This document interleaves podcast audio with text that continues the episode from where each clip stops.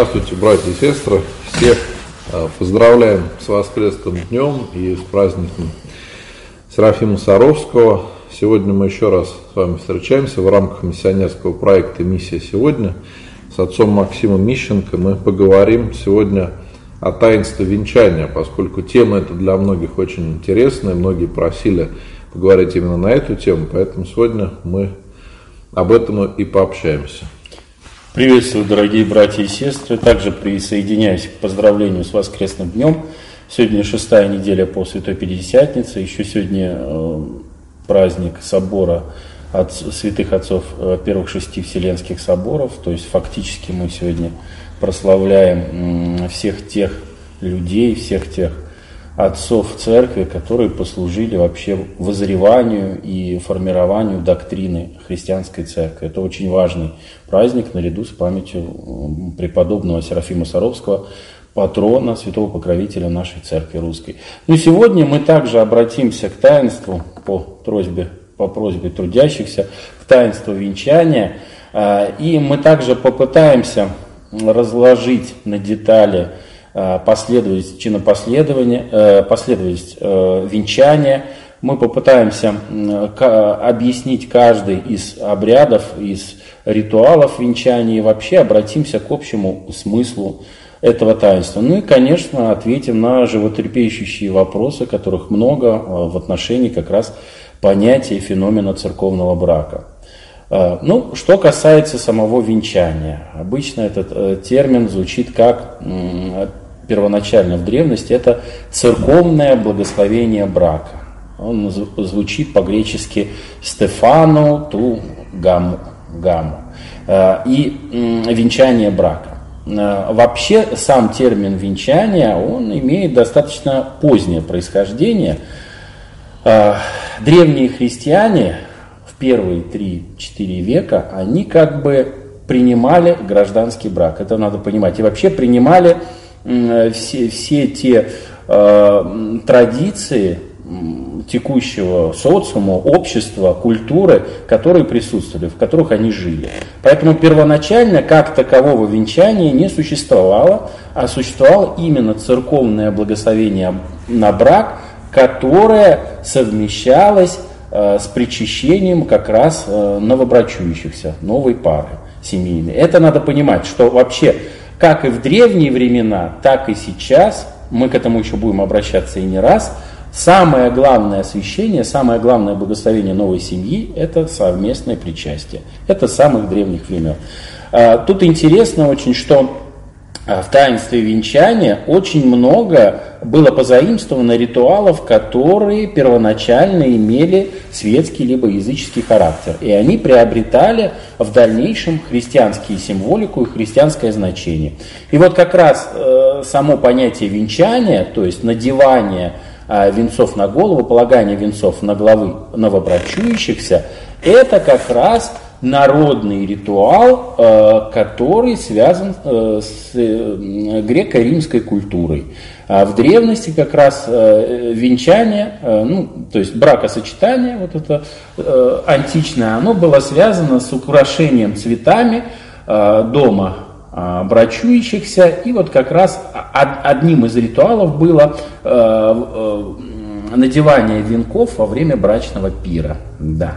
Это было одним из самых торжественных ритуалов. И первоначально он имел языческий характер. Вот мы вспоминаем э, знаменитого апологета э, христианской церкви Тертулиана, который, несмотря на то, что он там впал в раскол, тем не менее является классическим христианским апологетом. Он был очень недоволен, что христиане использовали этот ритуал и считал, что необходимо какое-то э, церковное особое благословение, оно было – новобрачующихся. И этим благословением, опять напомню, было э, совместное причащение новой семьи, новой пары, как раз в рамках э, какой-то церковной общины. То есть это было особое благословение священника, прочитывалась какая-то молитва. Мы точно не знаем, как это было происходило там в 3-4 веке, но известно, что это, э, таинство брака фиксировалось а в контексте таинства Евхаристии. Это очень, э, это очень имеет важнейшее значение.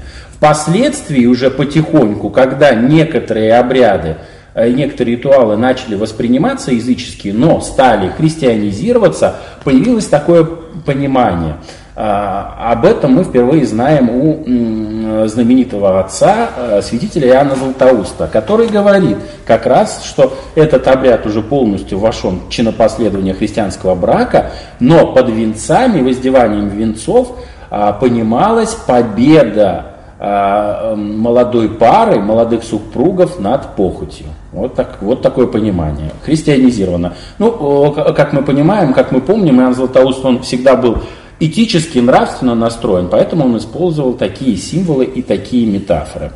Какой еще очень важный в те времена имелся обряд, который опять тоже связан с предыдущей античной культурой, но он христианизировался.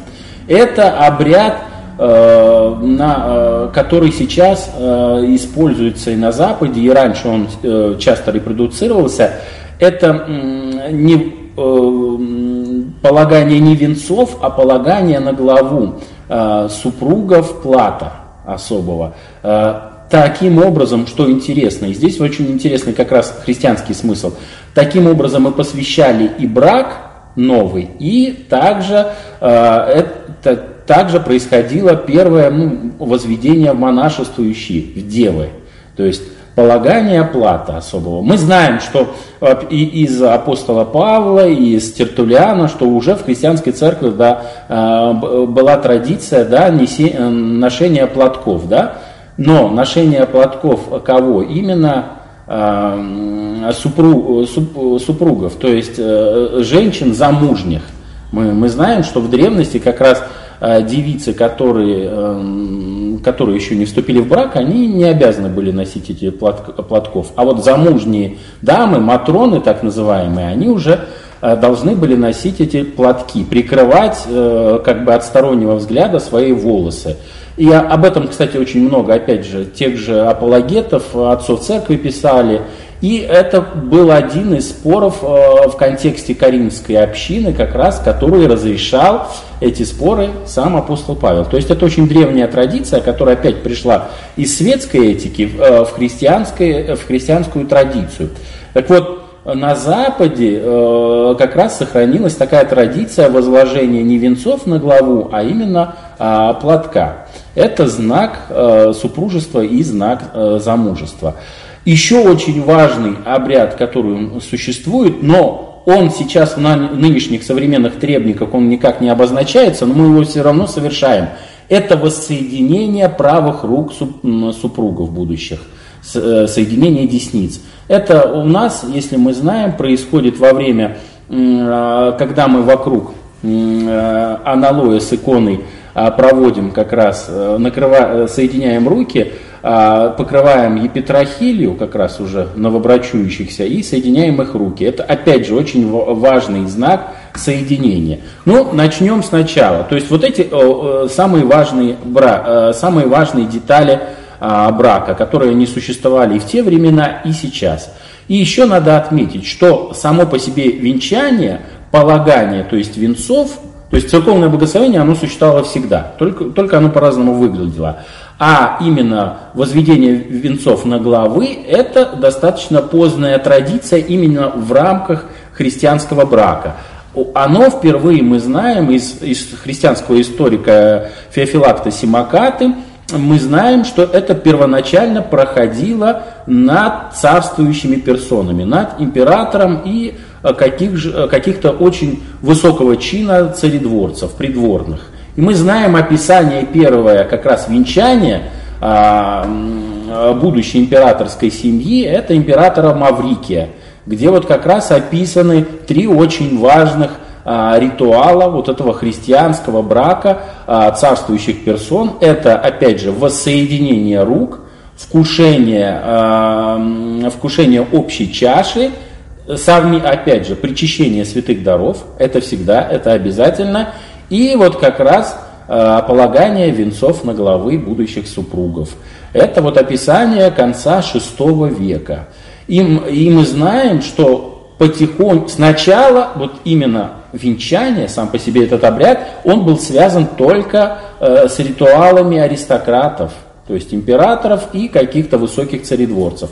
А впоследствии силами так э, известного императора Льва Фил, э, Мудрого, Льва Философа, в IX веке уже появилась обязанность, там целая юридическая обязанность, новелла, а, то есть юридический акт, норма, чтобы венчались э, вообще все жители, в том числе и, и рабы, то есть все жители Византийской империи. Раньше благословение, оно было достаточно короткое, опять же, в контексте божественной литургии. Это было обязательно. То есть а, они получали церковное благословение и получали а, дары благодати Святаго Духа через а, святое причастие.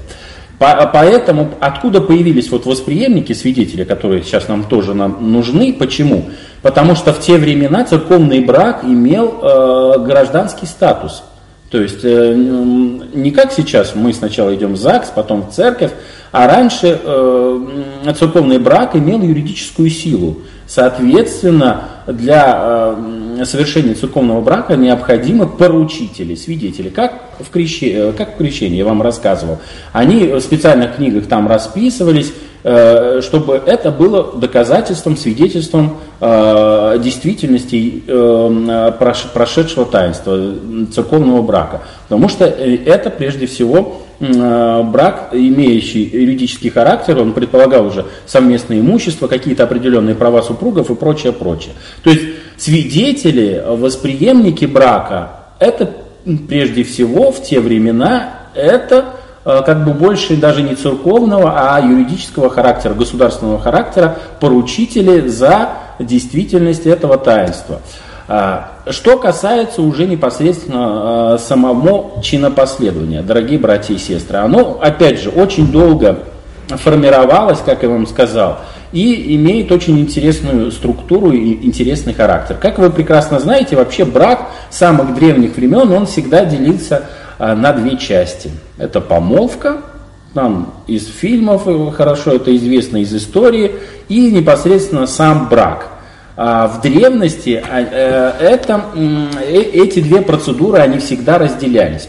И вообще э, мы вот в данном случае, в данной традиции мы больше восходим как раз а, к еврейской ветхозаветной традиции. Там помолвка происходила достаточно рано, там, я не знаю, даже уже подростков, над подростками совершались помолвка, и помолвка Э, обручение, как у нас сейчас живут, э, называют, оно э, предполагало как бы согласие двух семей, двух кланов, двух родов на, на следующий брак. При этом статус у них уже был законный, как настоящих супругов, но они не имели права только вступать там, в сексуальные отношения, то есть жить семьей. А так сами по себе уже частично они были супругами, потому что э, сама помолвка, само обручение имели уже вот такой ну, практически такой около юридический характер.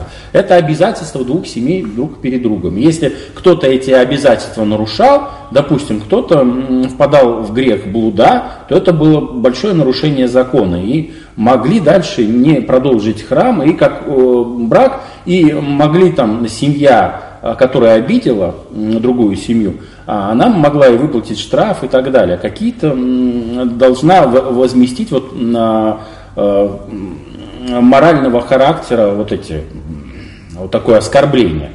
А, в христианстве существует вот такое понимание помолвки как обручение – само по себе этот чин, он довольно быстро, он стал соединяться с самим венчанием, самим браком. Что он из себя представляет?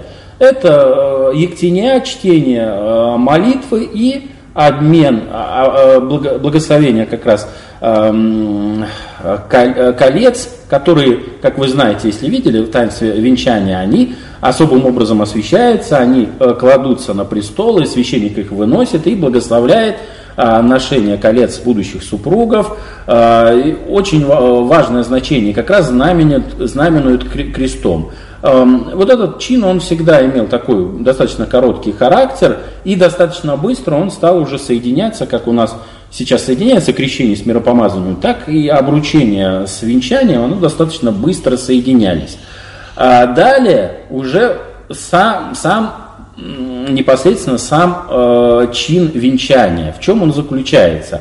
Э, мы э, обручение совершаем обычно по традиции э, в притворе, и мы торжественно под пением, там, какого я забыл, 127-й псалом, э, мы двигаемся уже в центр храма, и начинается само венчание. И вот оно предваряется очень интересно. Оно предваряется расспросом священника, да, у будущих супругов относительно мотивации, относительно э, желания стать э, супругами и войти в христианский брак. Так вот, интересно, что это, вот эти вопросы, это поздняя вставка 17 века э, в православный чин.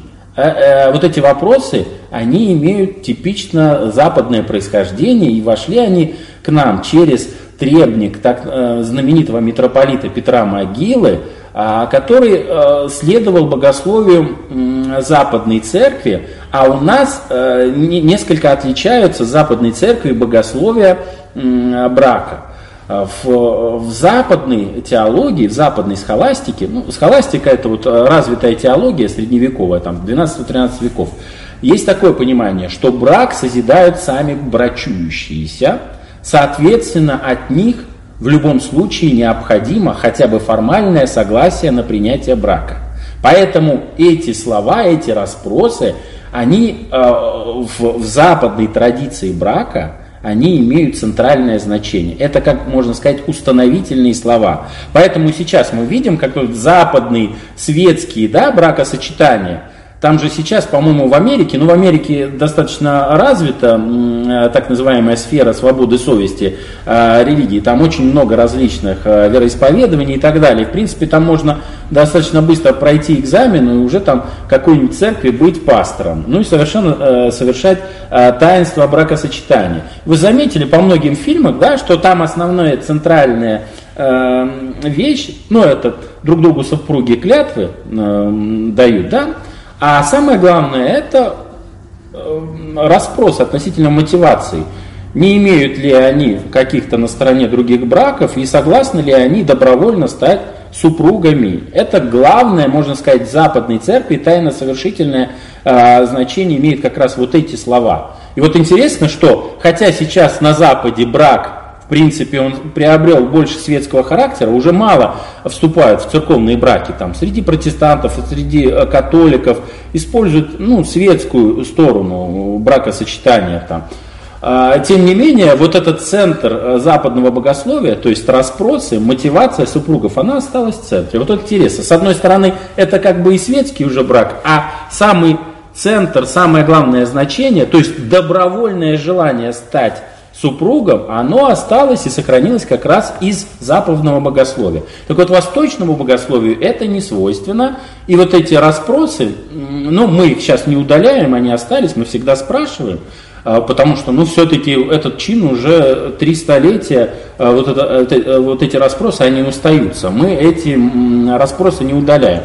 Но, тем не менее, для восточного понимания а, это несколько другое. Расспросов никогда не было, а всегда тайно совершителем брака, как и тайно совершителем других таинств, в православной церкви является Господь через церковь и э, своих э, священнослужителей. Это надо понимать.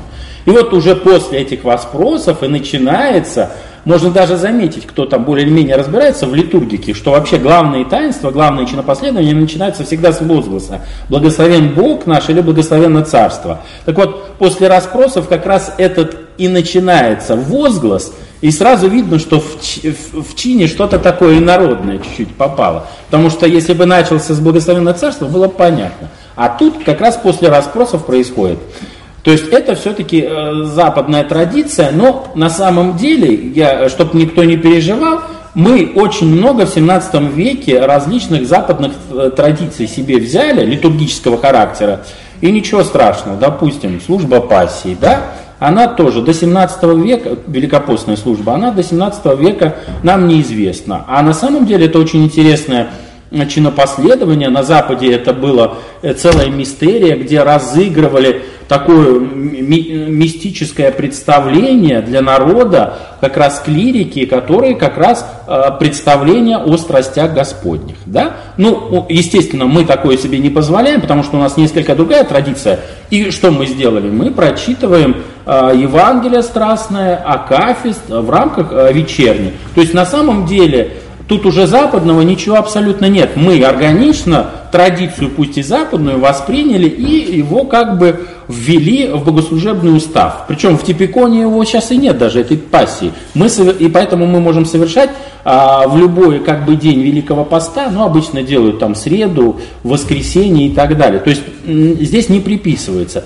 И таких вещей, или смотрите, тоже очень почитаемые нами сретенские свечи, да, освящение сретенских свечей, да, это тоже западная традиция. Все молитвы взяты, опять же, э, требники э, Петра Могилы, э, опять же, из католических миссалов. То есть тут ничего страшного нет, тут взаимообогащение разных традиций или освящение там четверговой соли и так далее. Тоже типичный ритуал западной церкви. Да, Поэтому тут ничего не надо э, страшиться. У нас было всегда взаимообогащение, а западная церковь что у нас взяла? А западная церковь у нас взяла литургию прежде священных даров. Вот, интерес. Хотя она сейчас приписывается Григорию Богослову, папе римскому, а на самом деле это чисто византийская традиция. То есть мы долгое время жили не, не в конфликте, а взаимо, взаимообогащая себя какими-то богословскими, какими-то литургическими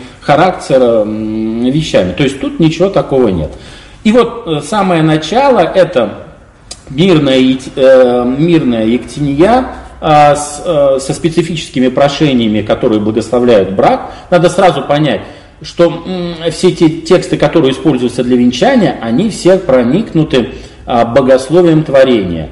Очень много образов, если вы возьмете внимательно требник, почитаете молитвы, очень-очень много образов, которые посвящены а, первым двум главам книги «Бытия». То есть это творение человека и главный призыв «плодитесь и размножайтесь». Это все совершенно логично. И вот от этой богословской мысли как раз и идет, далее отталкивается гимнография христианская. Да? Это благословение брака в Адаме в Еве э, и в различных как бы, э, примерах известных ветхозаветных праведников. Да? Как и э, для благословения брака как и для чадородия и прочее, прочее, различных вещей, впоследствии, э, которые должны благословлять э, совместную жизнь. А после э, мирной ектении происходит так называемое чтение вот трех молитв. Они имеют очень древний характер. Вот чин, который сейчас у нас, он по-настоящему сформировался вот это в 16-17 веке, но на самом деле мы большей частью повторяем, как я в прошлом раз говорил, таинство крещения, так и таинство венчания, это в принципе более или менее по сути повторение службы Константинопольского э, церкви XI века. Там мало что меняется, какие-то моменты, но очень много литургических вещей, которые э, в христианском богослужении православном, они вот э, приостановились на вот XI веке. А, и какие там, какой там важное происходит, который многих волнует, момент, это чин как раз полагания венцов. Да, мы э, часто свидетели это сразу вводят в какой-то шок и ужас, потому что надо стоять, держать венцы. На самом деле это не, всегда обязательно, а, в требнике предписывается, что надо только помогать поддерживать их, когда обходят вокруг иконы, потому что могут упасть.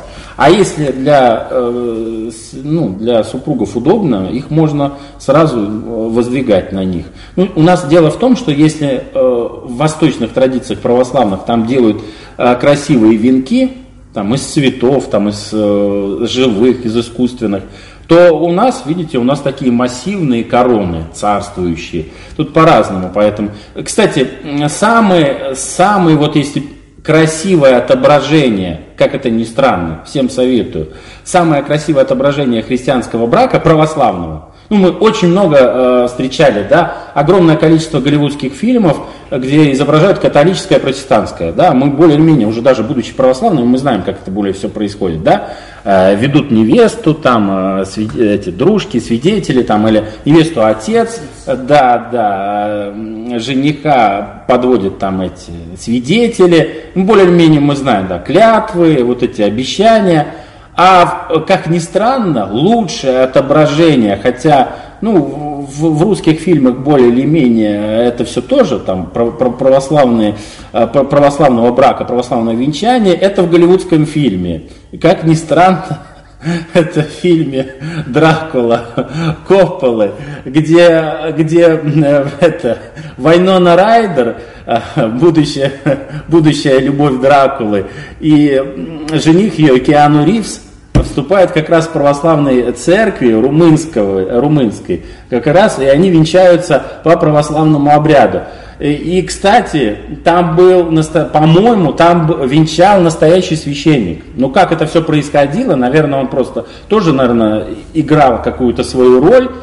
И у них даже возникло такое искушение. Было все очень показано, как это гламурно, красиво. Вот если как, знаете, у нас есть какие-то ролики, показывают венчание. Так вот это максимум, ну потому что все-таки э, Коппола это гений все-таки э, художественный. Это очень красиво это показал. Советую, там небольшой отрывочек, но видно, насколько это все по-современному гламурно показано. Именно красивая пара, именно э, православный ритуал. Вот что для них было потом искушение, может они действительно женаты, потому что они, священник был очень, как, ну как мы, православные пастыри, очень серьезно настроены, они испугались, что он действительно их женил и так далее в контексте фильма.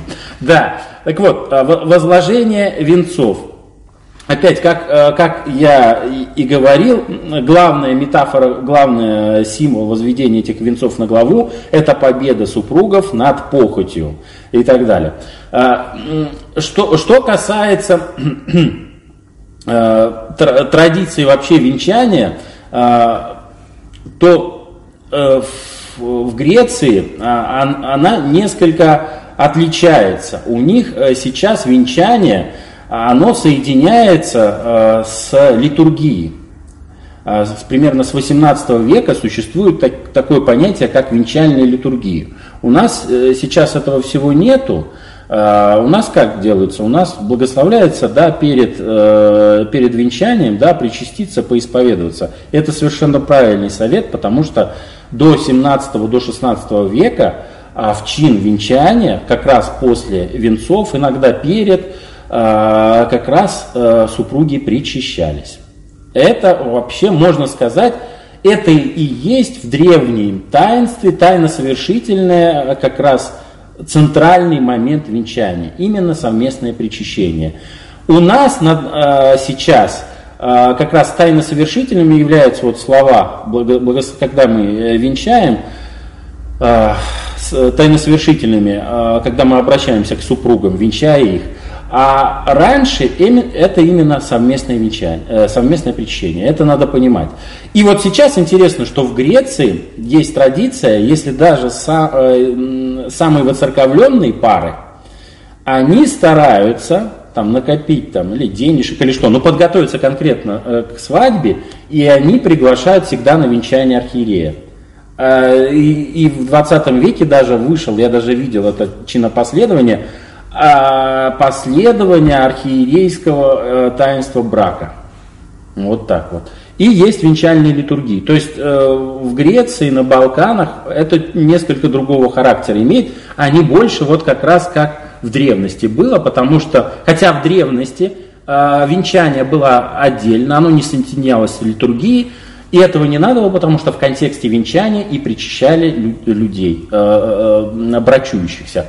И э, далее, э, очень важный э, такой сегмент службы, это так называемая служба чтений. Мы знаем, после того, как возложили венцы на супругов дальше, мы что делаем? Мы читаем Прокимен, Апостол, Аллилуйя, Евангелие, прочитываем специальную сугубую ектинию, это все очень на что похоже, да, на часть литургии. И вот это, да, тоже достаточно позднее оно вошло, а, в 15 веке, но что а, это греки сделали, чтобы некоторые таинства приближать а, к чинопоследованию литургии. Мы знаем, что такое же, такая же последовательность есть в крещении. Да? Мы читаем также отрывки, мы читаем сугубую ктинию за ново, новокрещающихся, также и за новых супругов, прочитывая ктиния. Что еще добавляется? Еще добавляется э, молитва «Отче наш», очень похожа на литургию.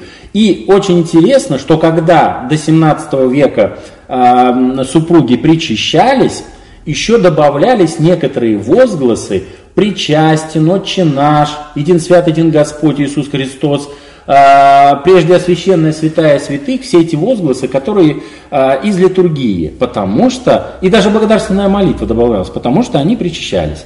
Эта традиция причастия, она длилась до 17 века, и в конце концов она ушла в небытие. Поэтому, когда вам священник рекомендует, а э, и даже, можно сказать, и заставляет а, новых, новобрачующихся причащаться, это обязательно, потому что это как раз следование э, прошлой традиции. Хотя сейчас в чинопоследовании этого нет. А что там осталось, если причастия нет? Кстати, почему так произошло? Почему ушло причастие? Дело в том, что до 15 века, до существования там, Константинопольской церкви э, без э, турецкого ига, была достаточно развита практика частого причащения.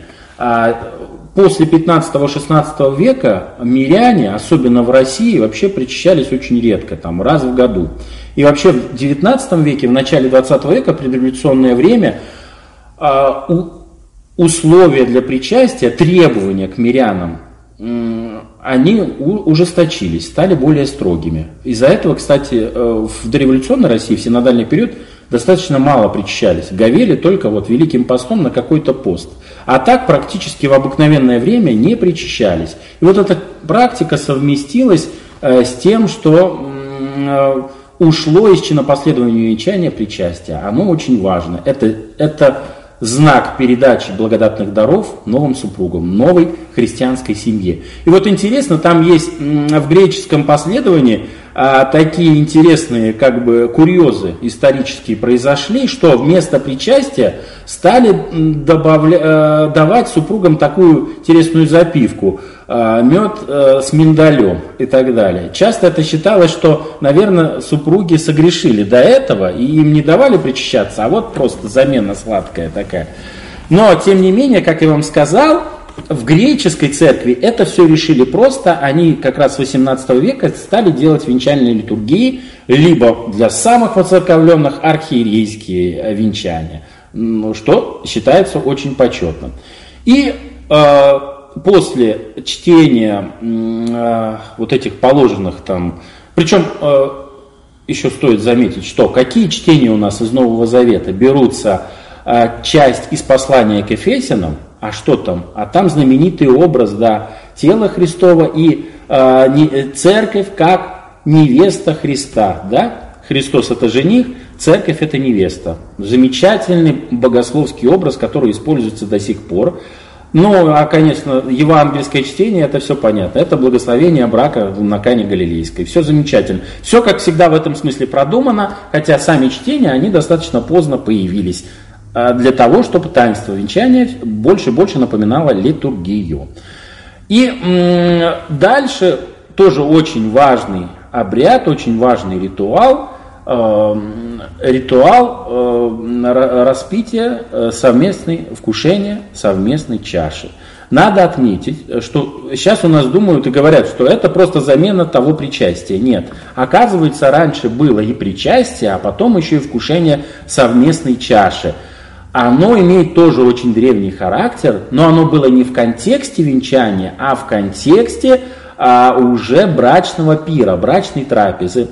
Это сейчас у нас до сих пор есть, да, когда либо на застолье, либо когда жених с невестой перед а, входом там, в ресторан, в эту в трапезную стоят, ему дают выпивать для шампанского. И что они делают? Разбивают, а, разбивают стаканы, да, я всегда не понимал, что это такое за варварский метод, стаканчики жалко. А на самом деле это тоже освящено христианским чинопоследованием. Это также присутствовало и в венчании, и даже приписывалось. Сейчас у нас э, э, выпивают это совместное вино, совместную чашу обычно берут из этих э, из э, чашечек, из этих евхаристических, да, ну, которые участвуют там, э, я забыл, как они уже называются-то. А, а раньше как раз было требование, чтобы это была стеклянная посуда, которую можно было разбить. То есть вот это сейчас наша светская традиция, она, оказывается, имеет а, как раз связь с церковными венчальными практиками. И в конце мы прекрасно знаем вот это э, самый вот этот красивый акт, когда вокруг венчальных икон обходит э, брачующиеся под пением э, Исаия Ликуи и прочее, как раз трех тропарей, они тоже достаточно поздно вошли. Сейчас у нас, когда мы обходим икону троекратно, когда священник как раз вот совершает вот эту ритуал воссоединения десниц, двух э, рук правых супруга и супруги, и накрывает епитрахилию и обходит три раза на подпение тропарей, Сейчас это что предполагает? Когда вокруг ходим, это знак э, полноты церкви, знак полноты благословения. Да? А раньше это имел э, сугубо функциональный характер. Подпение тропарей, либо каких-то антифонов, священник уже вел супругов э, в чертоге, в опочивальню. И как раз они шли э, с венцами, и там есть такая молитва на, на восьмой день, когда снимают венцы. Так вот, это читали не э, венцы, они не носили, они их потом оставляли.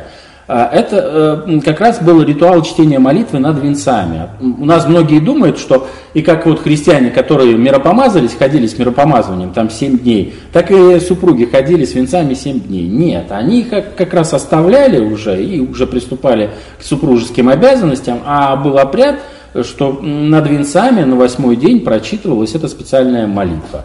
И вот э, как раз э, самое интересное, что в древности вкушение совместной э, чаши, это и означал конец, э, уже конец службы. И там в некоторых требниках прописывается, что э, священник уже может благословить и э, со словом обратиться к супругам. У нас вот это завершается как раз тропарями.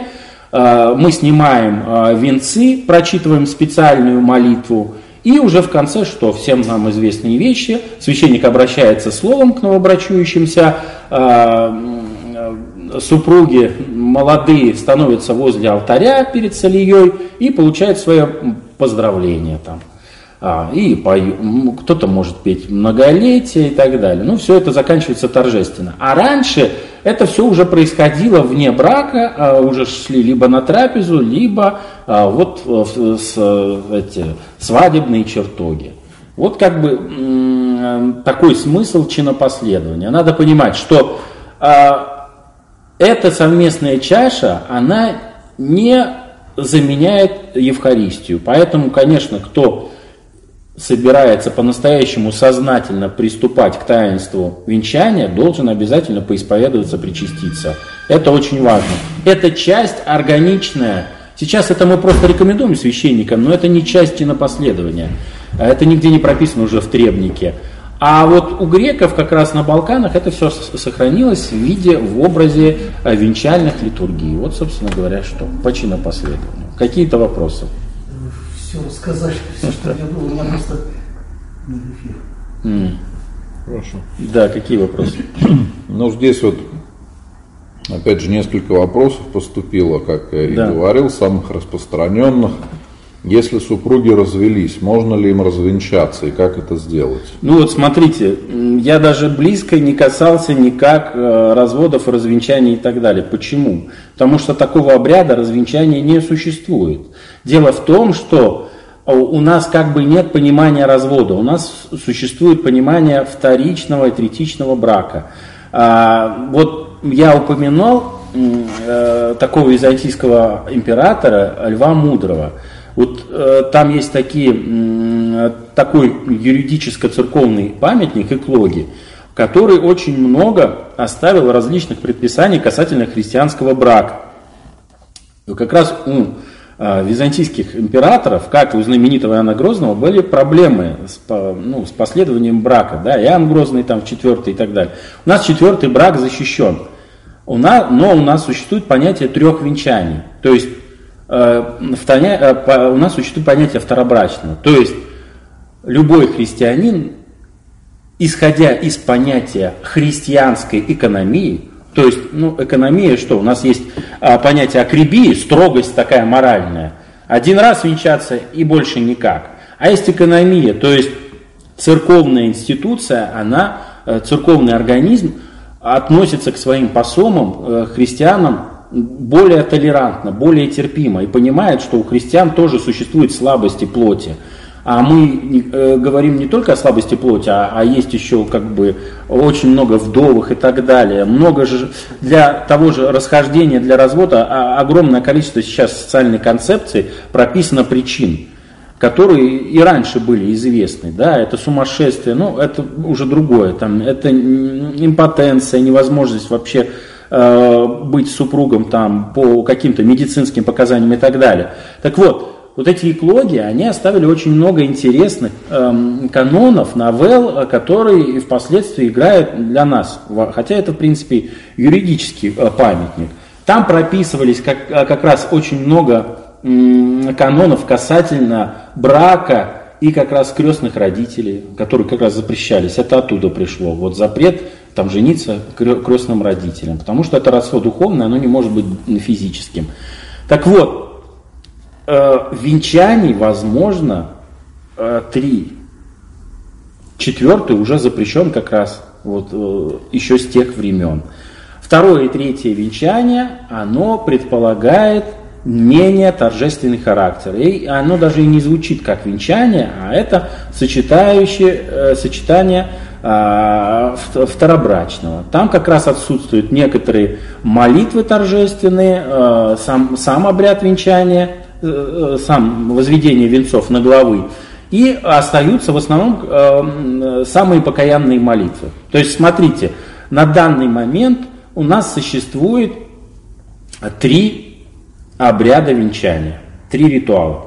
Ну, Три чинопоследования таинства венчания. Они все рассматриваются как таинство, но имеют разные чинопоследования, последования разных молитв и ритуалов.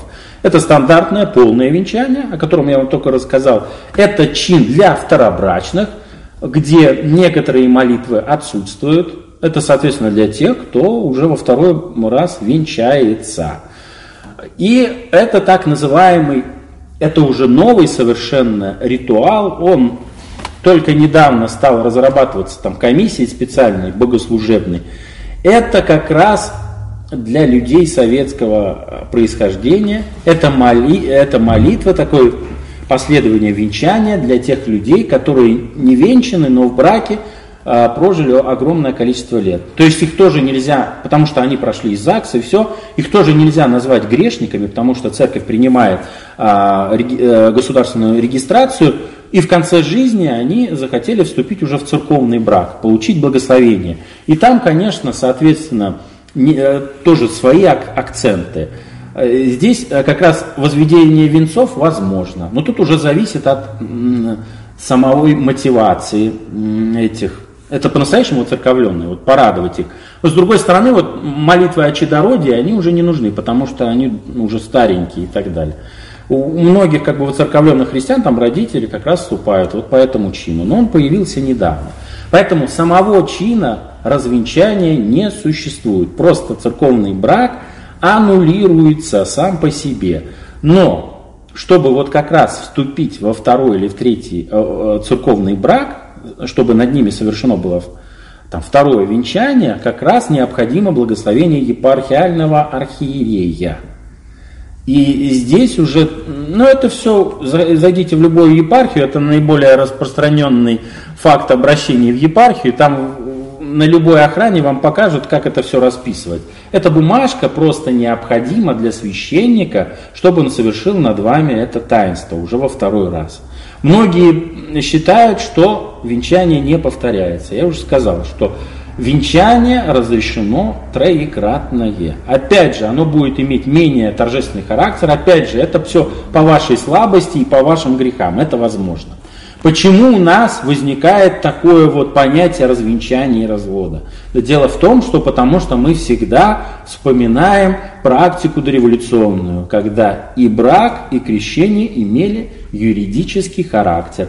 И любое расторжение брака, любое прекращение семьи всегда э, совершалось по благословению, по резолюции либо духовной консистории, это нынешняя институция епархии в дореволюционное время, либо по благословению вообще резолюции Священного Синода.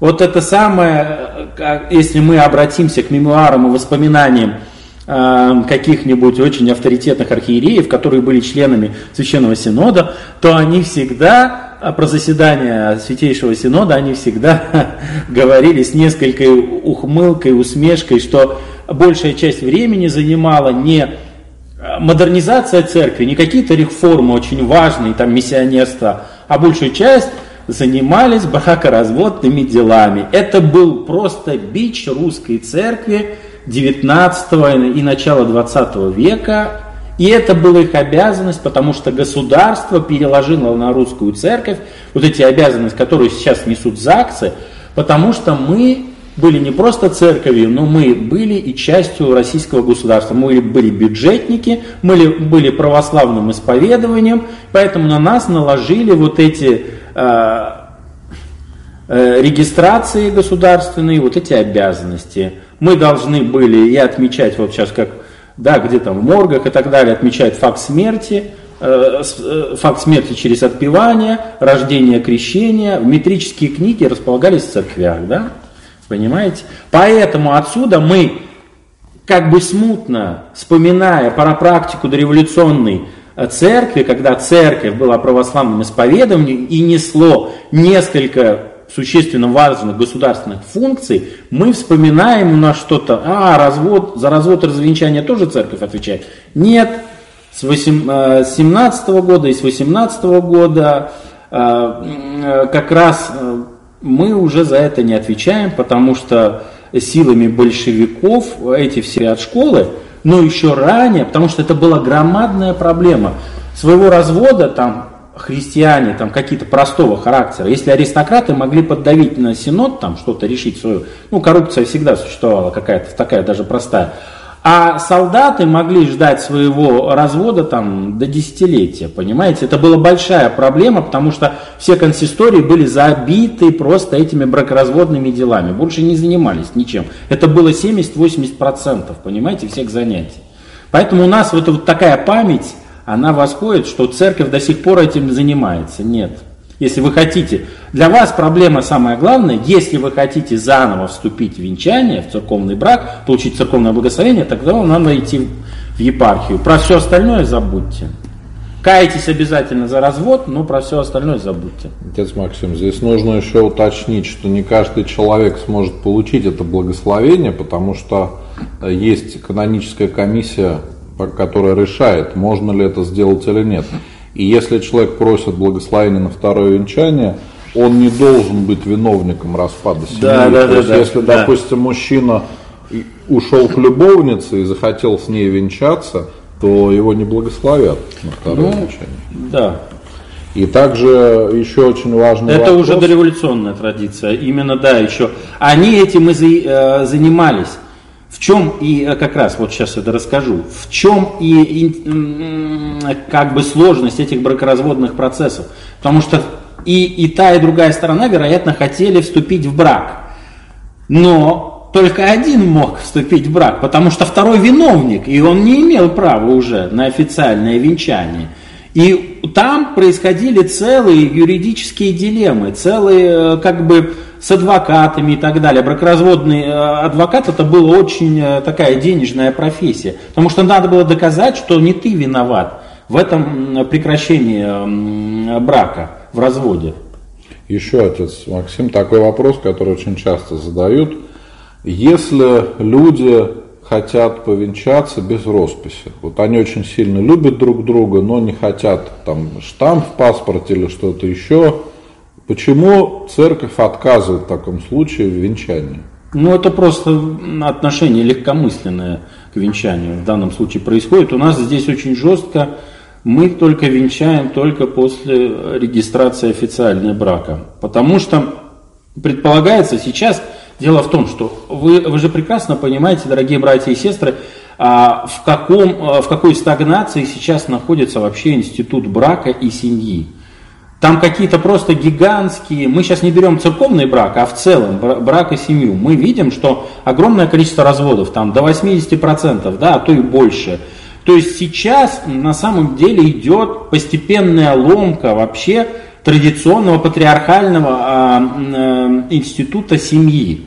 Но мы-то церковь, мы остаемся традиционным и патриархальным институтом, и мы не принимаем того, что происходит с нынешним браком той э, либерализации, которая происходит вот с, бра... Э, с институтом брака, институтом семьи.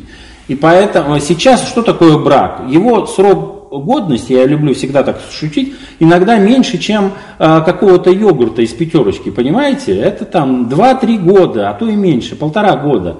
И это как раз связано с тем, что многие люди получили больше свободы. Допустим, женщины. Вот сейчас э, многие жалуются на засилие феминизма и так далее, но феминизм, с одной стороны, это хорошо, потому что это предположение равноправия, предположение, ну, э, предлагается женщинам, по крайней мере, ну, в западных странах одни и те же права, да, правильно? Это неплохо, потому что мы все должны быть э, равны перед Богом, перед обществом. Но что здесь происходит? Здесь происходит, что с равными правами э, женщина уже не заинтересована в патриархальном институте брака, потому что брак э, все-таки предполагает главенство мужчины, классический. И когда равные права, у женщин все меньше и меньше мотивов для продолжения брака а, в, в той структуре, в тех формах, которые они сейчас происходят. Поэтому сейчас нынешнее а, положение, огромное количество разводов, нынешнее положение браков, это как раз а, об, а, обратная сторона, оборотная сторона того, в принципе, хорошего явления, как равноправие женщин. Но следствием равноправия женщин стала просто ломка брака. Потому, вы знаете, если опять обратите внимание на статистику, большая часть разводов инициирована женщинами. Угу. Мужчины, даже самые невоцерковленные, все равно предполагают ну, общий формат брака патриархальный. И он не стремится уходить, потому что он как бы лидер семьи, он а, как бы субъект брака на самом деле. А, поэтому когда у женщин больше возможностей для совершения развода, ну, там сейчас более или менее уже э, приравниваются зарплаты, у женщин больше мотивов уходить и искать себе там на стороне новую свою жизнь. Поэтому вот тут как бы интересная вещь. Это все соци... А, социальные изменения. И понимаете, мы, как традиционная церковь, которая живет сам... своей символикой, своей э, метафорикой, да, у нас что брак? Брак символизируется это э, через э, взаимоотношения Христа и церкви, да, Христос жених, церковь невеста, где предполагается главенство Христа, да? У нас всегда будет главенство мужа, понимаете? В нашей и символике, и в богословии, и прочее, прочее, и в наших там повседневном поведении. Поэтому мы не можем идти навстречу тем людям, а, у которых понимание уже современное брака. А оно, значит, предполагает, что люди на самом деле не обязаны ничем друг другу. Поэтому сейчас самая популярная э, форма брака – это гражданский брак, без регистрации. Да, они вместе живут, они даже разделяют хозяйство, но они не фиксируют юридически это.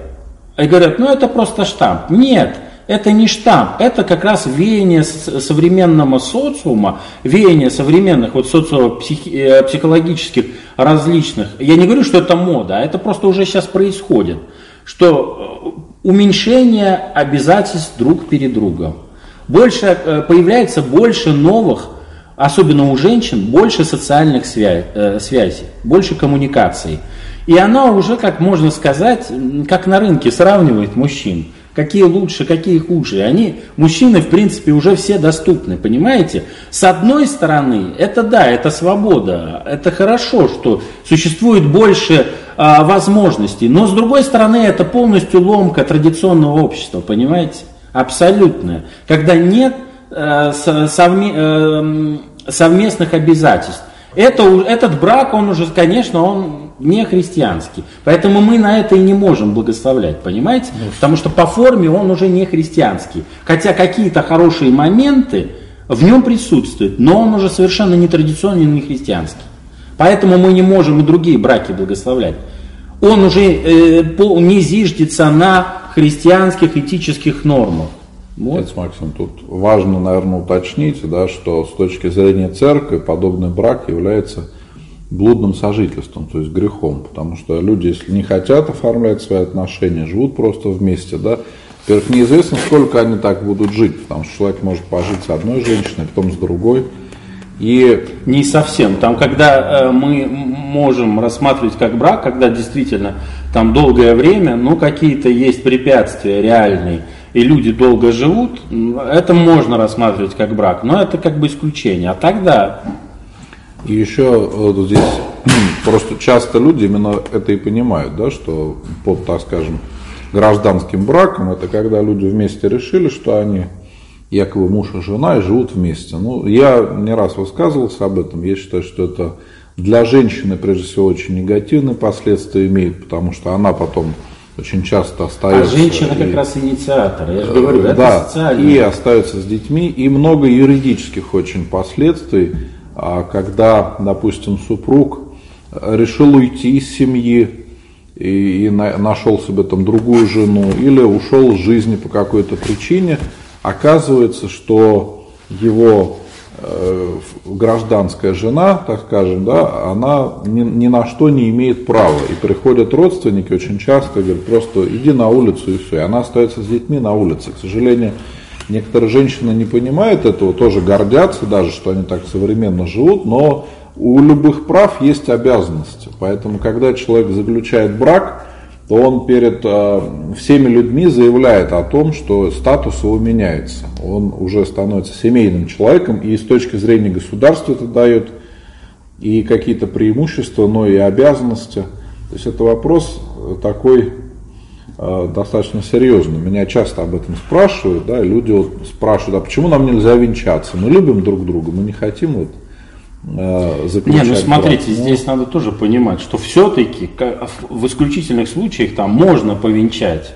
Но если это твои какие-то прихожане, у них какое-то реальная существует невозможность, вот ты, ты видишь, это вот церковленные люди, у них реальная невозможность э, там регистрироваться. Есть, бывает сейчас. У нас же государство тоже, оно много каких-то вещей запрещает. Но это очень редкие вещи. Допустим, я сталкивался, я несколько раз э, с такой ситуацией, просто гражданство не может получить. Ну, да, У меня был вот, э, да, просто с, э, с регистрацией гражданства и все. И ни, никак здесь не получится. Ну как ЗАГС. И тогда ты понимаешь, что ты верующий христианин, что он относится э, к браку по-настоящему, то, конечно. Тут еще надо понимать, что у нас в Советском Союзе без, э, можно, если повенчаешь без регистрации, то можно будет запрет был отправиться вообще это. Это как раз э, советские нормы. Мы с этим, дело в том, что мы с этим вообще не сталкивались, потому что до 17 века церковный брак и являлся как таковым браком юридического характера это сейчас мы начинаем ну, из этой ситуации каким-то образом выбираться, ну, как-то заниматься литургическим и богословским творчеством. А до 17 года на такой э, ситуации невозможно было, потому что ну, до пятого года вообще не существовало гражданина вне исповедного состояния. То есть должен был каждый человек принадлежать какой-то вере. И если ты вступаешь в брак, ты, соответственно, венчаешься, если ты православный крестьянин. Если ты мусульманин, ты э, идешь там, к имаму и прочее. Такой проблемы у нас не существовало. Эта проблема возникла э, с появлением светских ЗАГСов и так далее. И к нам советская власть была очень жесткая. Если священник мог где-то тайно повенчать, если это узнавали, без регистрации официальной, то это что, запрет сразу. Придет Э, какой-нибудь э, дядя из Совета по делам религии и все. Венчать дома можно? Нет, это все церковное. Только, только в храме. Ну, вообще, это то, как, как и говорили, это все скрещи, как с крещением и так далее. Ну, если, может быть, в какой-то там крайней ситуации, если, да. может быть, кто-то из супругов Это все болеет, исключительно. и, да. и они захотели вот обязательно перед смертью повенчаться. Я встречал такие случаи, да. Я, честно говоря, нет. Ну, ко, ко мне люди вот так вот обращались, да, но, к сожалению, к сожалению, не успели, да, повенчаться даже. То есть на- надеялись, что они как-то со здоровьем будет лучше, но вот они думали об этом. То есть, конечно, я думаю, в каких-то крайних случаях можно на это получить благословение. Если люди искренне верят, а, то разные бывают в жизни ситуации. Ну, это очень редкий случай. Да, это исключительно. На самом деле сейчас не так много венчаний и так далее. Это как раз связано с современной трансформацией брака, что большая часть людей, она совершенно по-иному его трактует. В этом смысле я говорю, мы здесь не советники, потому что Максим, жизнь идет... Дальше. Такой вопрос. Очень часто люди спрашивают, если они заключили брак, то есть Да. расписались и много лет живут без венчания, не является ли это грехом? Мо- Могут ли они участвовать во всех таинствах церкви? Да, конечно, это все разрешено, потому что церковь, опять же, как с древних времен, она э, считает законным, юридически законным любые традиции венчальные, которые были на тот времен. Э, юридически оформленный брак считается законным и для нас, для христиан. Это уже Божье благословение. Опять же, это сейчас у нас не было раньше прецедентов, пой- поймите, э, абсолютно. Э, Такого вопроса невозможно было, да? Потому что либо ты в браке, либо ты не в браке. А, Соответственно, мы смотрим, обращаемся в истории христианства, мы увидим, что христиане, а, особенно в древности, они как раз бы следовали текущим социальным традициям, а, какие у них были заключения браков. То есть они брак признавали законным, государственный брак. Еще вопрос, который волнует многих супругов. Если муж и жена венчались, то остаются ли они вместе после смерти или каждый по своим грехам? Ой, это вообще про, про, про, про рай, что там происходит, я ничего не могу сказать. Это как нам мы не знаем. Ну, мы молимся о том, чтобы Да, Господь э, помиловал э, наших близких, поэтому мы, конечно, верим в вечную жизнь и надеемся на это, но в какой форме это будет, мы не можем сказать. Это будет, конечно, не так, как в привычной нам земной жизни. Да, еще к предыдущему вопросу. Это не грех, но тем не менее э, сами супруги должны задаться вопросом, если они воцерковленные, почему они тогда не повенчаны? Что им препятствует?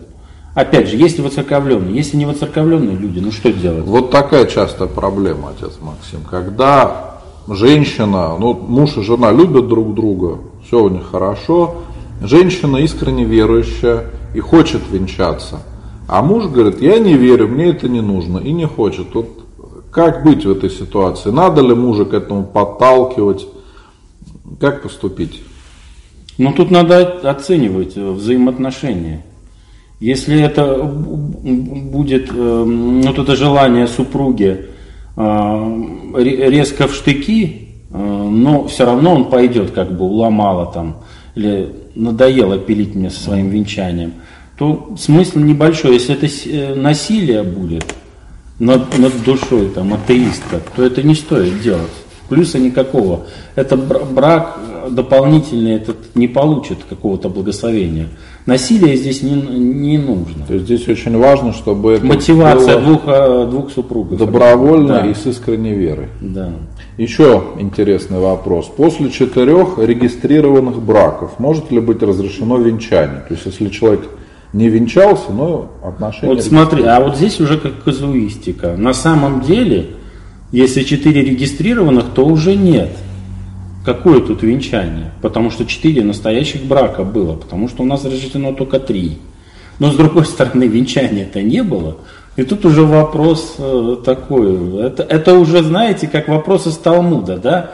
А, Там же очень много, такие уже сложнейшие конкретные ситуации обыгрываются. Допустим, как евреям там соблюдать эм, э, субботу, какие там можно приборы электрические включать, а какие нельзя. Это уже такие подробности мы входим. Это уже вот, можно так сказать, наш христианский э, Талмуд. А что действительно с такими людьми делать? Я вот, честно говоря, не знаю. Вот, честно говоря, ну, четыре э, регистрированных брака, это же они реальные были, да? А с другой стороны, да, вы не венчались, как бы вы все права имеете. И на самом деле вы даже, и, и вам надо, не надо идти даже за благословением к епархиальному архиерею, никакие прошения, вы же в первый раз венчаетесь. Вот тут уже как, как человек сам ощутит. Ну, я думаю, здесь надо обращаться к своему Да. священноначалу. И вообще, да, насколько и как- человек воцерковленный. Да. Это для воцерковленных. Вот эти все вещи сейчас больше важны для воцерковленных людей, которые постоянно причащаются, которые участвуют там в приходской жизни. Эти, а- они действительно актуальны, они востребованы, эти вопросы. А так для людей, которые, может, и верующие, но посещают там а, церковь раз в месяц, ну, я не знаю, поможет ли вам это венчание.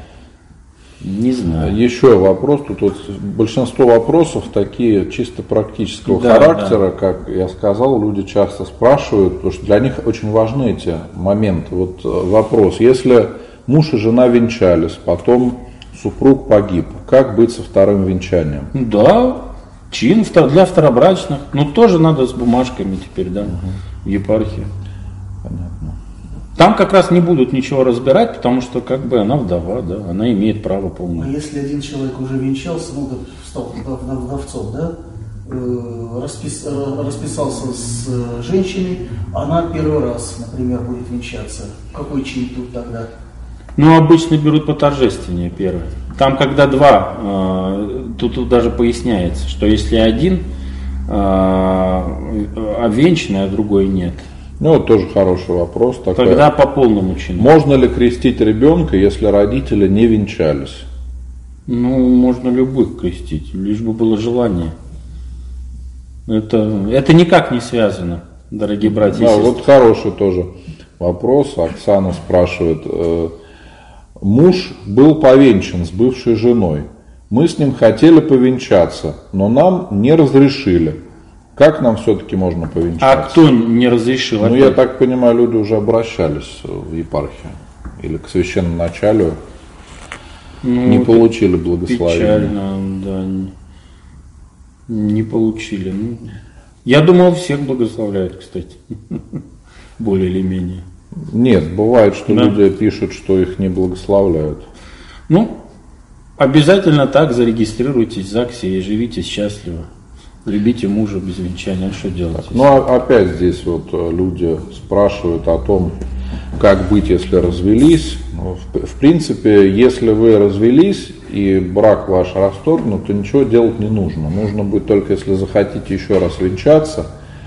Понятия семью. развенчания не Нет- существует. Нету такого. Есть да. только второго или третьего венчания. Все. Да. А вот еще такой, наверное, будет достаточно интересный вопрос о том, в какое время можно совершать венчание, в какое время оно не совершается. Потому что люди вот из-за этого, что у нас венчание совершается только в определенные дни, иногда спрашивают и про другие таинства. Когда можно там креститься или отпевать или что-то еще. Хотя вот такая особенность, она касается именно венчания. Да, это, это прежде всего связано с постом и с воздержанием супружеским во время поста, только исключительно из-за этого. Соответственно, есть у нас все под боком календари. На самом деле такие вопросы уже не актуальны, потому что это все есть в интернете, просто вбить. Сейчас эти все Алисы и прочие, они очень умные и все вам скажут. Ну, кратко пробежимся. Запрещено венчаться по той простой причине, что в какие-то определенные дни, постные, потому что запрещено заниматься сексом. Вот и все. В, в- э, в- в- постные дни. Это предполагаются четыре наших длинных поста. Это предполагается, э, ну вот так по традиции церкви, а, в неделе а, вторник и четверг, потому что они накануне постных дней, среды и пятницы. Это все великие праздники, каноны великих праздников, потому что тоже считается, что на большие праздники, на светлую седмицу нельзя. А, И это такие особые дни постные, а, там как воздвижение, усекновение а, главы Иоанна Притечи. И у нас еще в православной церкви добавляются некоторые, как бы, типа Казанской, Николая, тоже добавляются. Ну, а вот сегодня... Где половину на половину, где-то, я не помню, 120 дней, по-моему, когда можно венчаться, это так точно вам не скажу. Ну, не так много. Немного, да. А вот такой еще вопрос. Люди сегодня спрашивали уже и также периодически задают. Если, может быть, люди были еще неверующие и у них получилось свадьба или в какой-то большой праздник, или mm-hmm. в пост, то есть mm-hmm. когда нельзя было это делать. Насколько mm-hmm. это большой грех и вообще является ли это грехом? Не, ну дело в том, что, понимаете, когда человек воцерковленный, он же не обязан следовать э, уставу и предписаниям богослужебного устава. Это предполагает его невоцерковленность. Э, тут надо понимать структуру, понимаете, что для воцерковленного человека плохо и грех, и нарушение церковной дисциплины.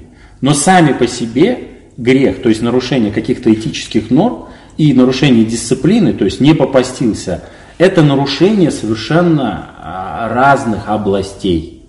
Но это совершенно разные вещи. Это ты будешь как бы ритуально нечист и а, с одной стороны, когда ты там не постился, а с другой стороны, ты будешь ну, плохим человеком, потому что ты не соблюдаешь этические нормы. Там ты что-то украл или там что-то плохое сделал, кого-то оскорбил. Это разные вещи. Но для воцерковленного христианина она, они имеют, ну, в принципе, одно и то же, ну, важность, там, один и тот же авторитет. Соответственно, для невоцерковленного человека несоблюдение каких-то предписаний устава, оно не предполагает, ну, оно не считается чем-то плохим. Он, он на то не воцерковленный. Ну, то же самое, если... Здесь как бы проклятия не будет, поймите. Здесь какого-то античного фатума на вас, что вы что-то нарушили, как из голливудских фильмов, оно не будет, потому что вы не воцерковленный, по этому причине человек и не называй, э, называется, потому что вы не соблюдаете постов.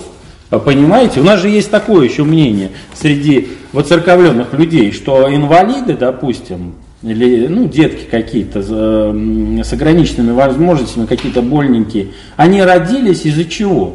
Из-за того, что секс был в постный день, то есть зачинались в постный день. Есть такое мнение, но это же чисто бабушкино богословие.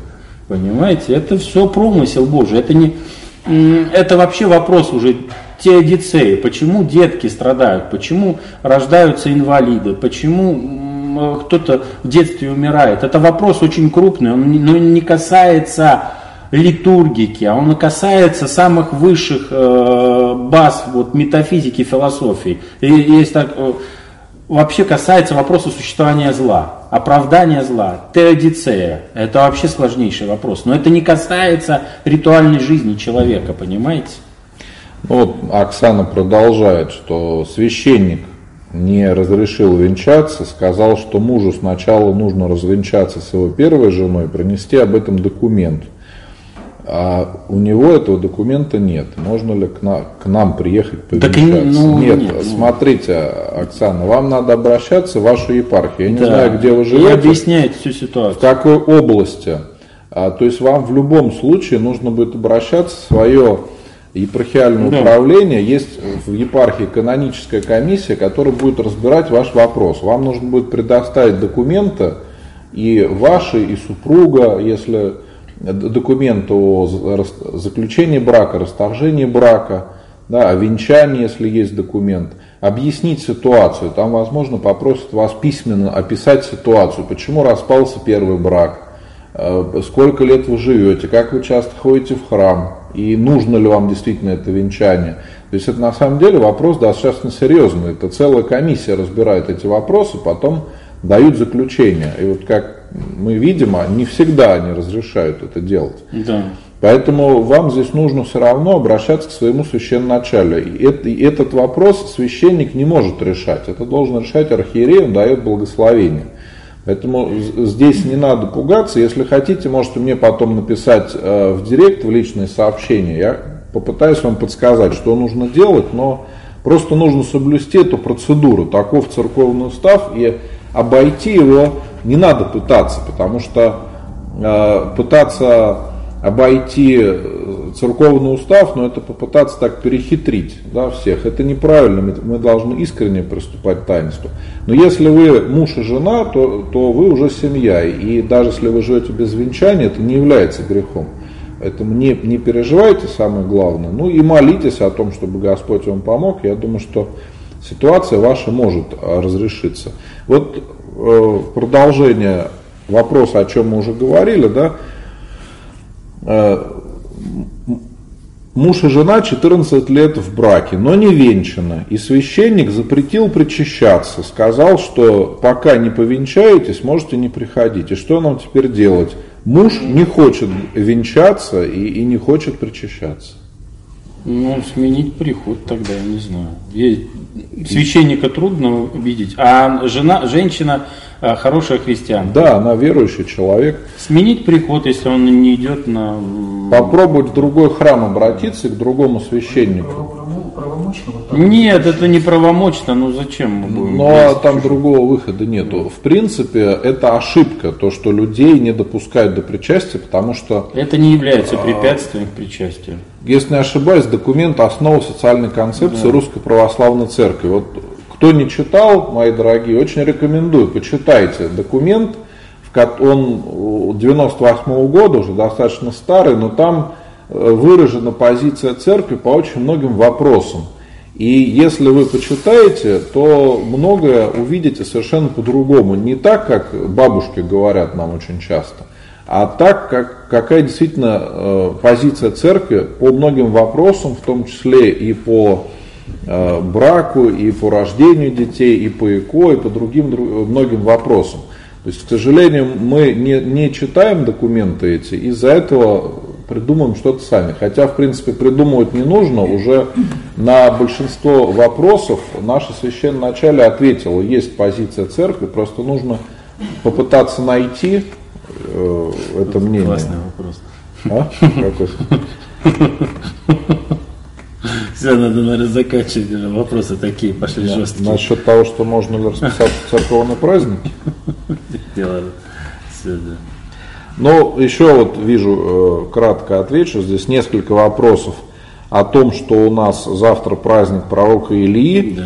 и есть такое мнение, что нельзя работать в этот день. И тут же несколько вопросов о том, что э, можно ли там заниматься рукоделием или чем-то еще. Тоже достаточно часто об этом люди спрашивают, и многие переживают, но на самом деле э, суть в чем? Чтобы мы в этот день пришли в храм и помолились а потом можно и поработать. А потом, если нужно, можно заниматься своими делами. Но многие люди э, ищут себе оправдания, что у меня там в огороде много дел, и поэтому я в церковь не пойду. Вот появилась такая традиция, мы теперь ее пытаемся так трактовать. Да, а в народной в традиции кто не, не почитает пророка Илью, то вообще ничего расти не будет, да? Там же он дожди дает. Это вообще для крестьян, это же один из самых популярных праздников на самом деле. Вот мы в Осташкове, когда служили, там э, полный храм. Потому Еще вот тоже такой вопрос, можно сказать, практический, да, что э, за измену нужно просить прощения у супруга или у Бога. Ну, здесь надо в первую очередь исповедоваться, покаяться в этом грехе и молиться о прощении. Надо у обоих. обоих. Конечно, и у Бога надо прощение. Не, ну если просто вы останетесь живы, тогда можно потом и у Бога. Вот, кстати, что же такой интересный вопрос, достаточно часто люди задают о том, что если кто-то из супругов изменил, а брак и венчание остаются действительными, потому что почему-то появилось в последнее время такое мнение, что если кто-то изменил, то все, венчание недействительно. Нет, нет, это вы что? Ну, это все ерундистика. А ну, а прелюбодеяние как а, просто повод для развода. И все. Так вот. То есть измена, прелюбодеяние предполагает вот такой настоящий железный повод для развода. И все. А, а венчание, оно остается действительным, действенным и так далее. Ну, это, конечно, кризис в семье и прочее, но это не, не факт аннулирования а брака как такового. Ну, тоже хороший вопрос. Можно ли венчаться, если я не крещенная? Ну нет, конечно. Если вы, если вы не крещены, значит вы не имеете права приступать к остальным таинствам церкви. Вот и все. А вообще все таинства, о которых мы говорим, они касаются именно членов церкви, то есть тех людей, которые крестились.